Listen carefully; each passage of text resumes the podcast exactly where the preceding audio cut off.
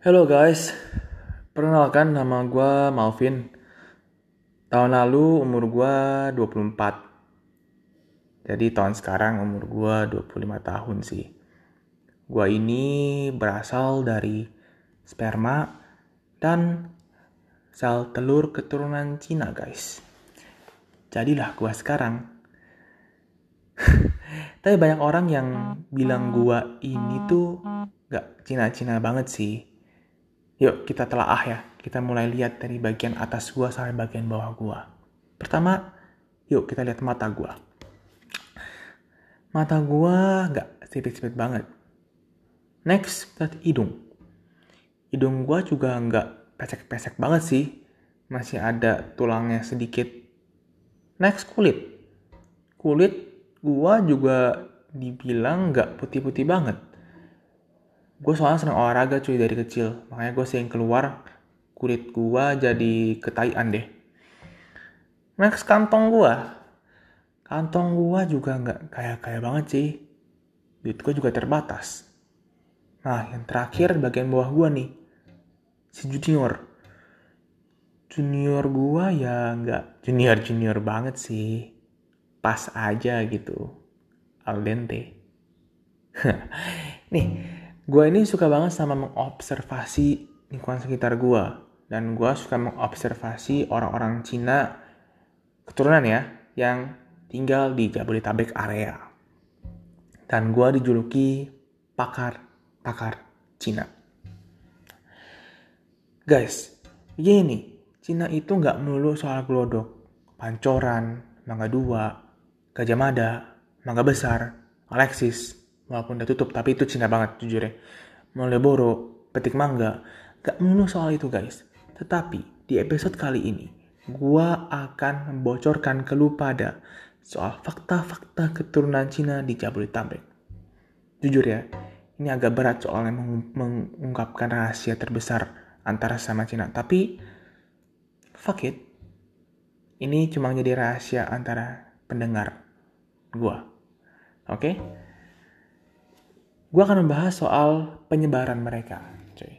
Pertama, si Cibar, aka Cina Barat. Penyebaran mereka ini ada di empat titik besar nih cuy. Pertama, di Puri Indah Kebon Jeruk sana. Kebanyakan ya, cuy, mereka ini Cina-Cina tajir. Gila. Dan biasanya ini di depan sekolah mereka gak ada yang jualan siomay, gorengan, telur gulung lah. aka International School. Ini tingkat Cina paling atas nih di Cina Barat. Next, kita punya daerah Citra kali dari sana. Ini ya, ini paling blending lah menurut gua. Ini cukup merata nih antara Cina tajir dengan Cina yang biasa aja ya. Ini cukup blending. Mereka biasanya sekolah ini semi-semi internasional gitu cuy. Yang nggak internasional nggak biasa-biasa aja. Eh maksudnya apa sih? Yang nggak internasional dan nggak nasional, jadi nasional plus. Anjir, udah lama nggak sekolah jadi lupa gue. Dan ceweknya di sana cuy, gila.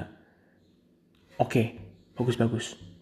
Next, kita lari ke Tanjung Duren, Greenville, Kin Garden, daerah-daerah sana nih. Ini nih percampuran antara softboy dan fuckboy melapur jadi satu di wilayah ini. Ini agak berbahaya di wilayah ini, soalnya banyak banget nih yang La, apa laki-laki yang menjelma jadi fuckboy, yang menjelma jadi softboy, banyak sekali.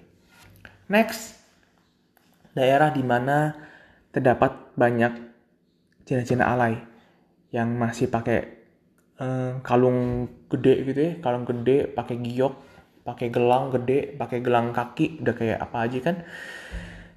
Jelambar, daerah Jembatan Besi, Jembatan tiga, Jembatan dua, Jembatan Penyeberangan di sana. Itu banyak banget keturunan Cina yang jualan kain konveksi itu ya, walaupun rumah mereka kecil-kecil ya, rumah bedeng-bedeng gitu, rumah kayak ruko-ruko gitu, gila. Tapi duitnya nggak berseri guys, jujur ya. Liburan ke Eropa, ke Antartika, ke surga, ke neraka, gila. Gua salut sama mereka. Next, kita ke Cikut, aka Cina Utara.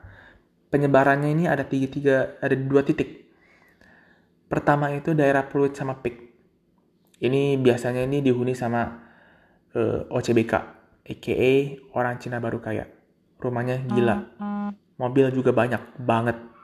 Mulai dari uh, mulai dari Tesla, Mercy, B M W, itu semua mereka ada. Sekolah mereka kebanyakan di International di International School. S. Gila lah pokoknya ya. Next, kita ada di Sunter Kelapa Gading. Ini Hotman Paris Kingdom. Dan mereka tuh biasanya tuh kerjaan mereka ini di bagian logistik sama perkapalan begitu-begitu guys. Bongkar muat, ini kebanyakan orang-orang utara bagian Sunter Kelapa Gading yang punya. Pergudangan, ini mereka semua yang punya. Yang ketiga adalah Cinco, aka Cina Kota. Ini, mereka ini masih kental banget sih suasana Cinanya di daerah sana. Mereka tersebar di berbagai pelosok ya. Ada di Glodok, Pancoran, Mangga Besar, Gunung Sahari. Pokoknya ini keturunan pertama Cina di Jakarta lah, ada di sini nih. Biasanya itu mereka tuh jualan elektronik cuy, yang biasanya mereka koh, koh gitu. Biasanya mereka, mereka either jualan elektronik atau jualan plastik, mebel, bakmi, buat tempat pijet dan lain-lain. Nah ini nih, keren kan? Ini salut sih sama Cinco-Cinco ini. Yang terakhir, Ciben, aka Cina Benteng. Mereka ini pendekat kita coy. Dijulukin sama Hita, dijulukin Hitachi. Pas gue tanya ya, wih keren dong Hitachi. Kayak ini kan kayak uh, hero-heronya si Tekken kan. Tapi pas gue denger uh, singkatannya agak miris juga sih. Mereka bilang hitam tapi Cina. Ini bukan bermaksud menyinggung ya. Tapi kan ini kan cuma uh, apa cuma Uh, singkatan aja, cuma panggilan-panggilan aja, Hitachi, hitam tapi Cina. Penjemaran mereka ini berada di Teluk Naga sama daerah-daerah Sepong sana.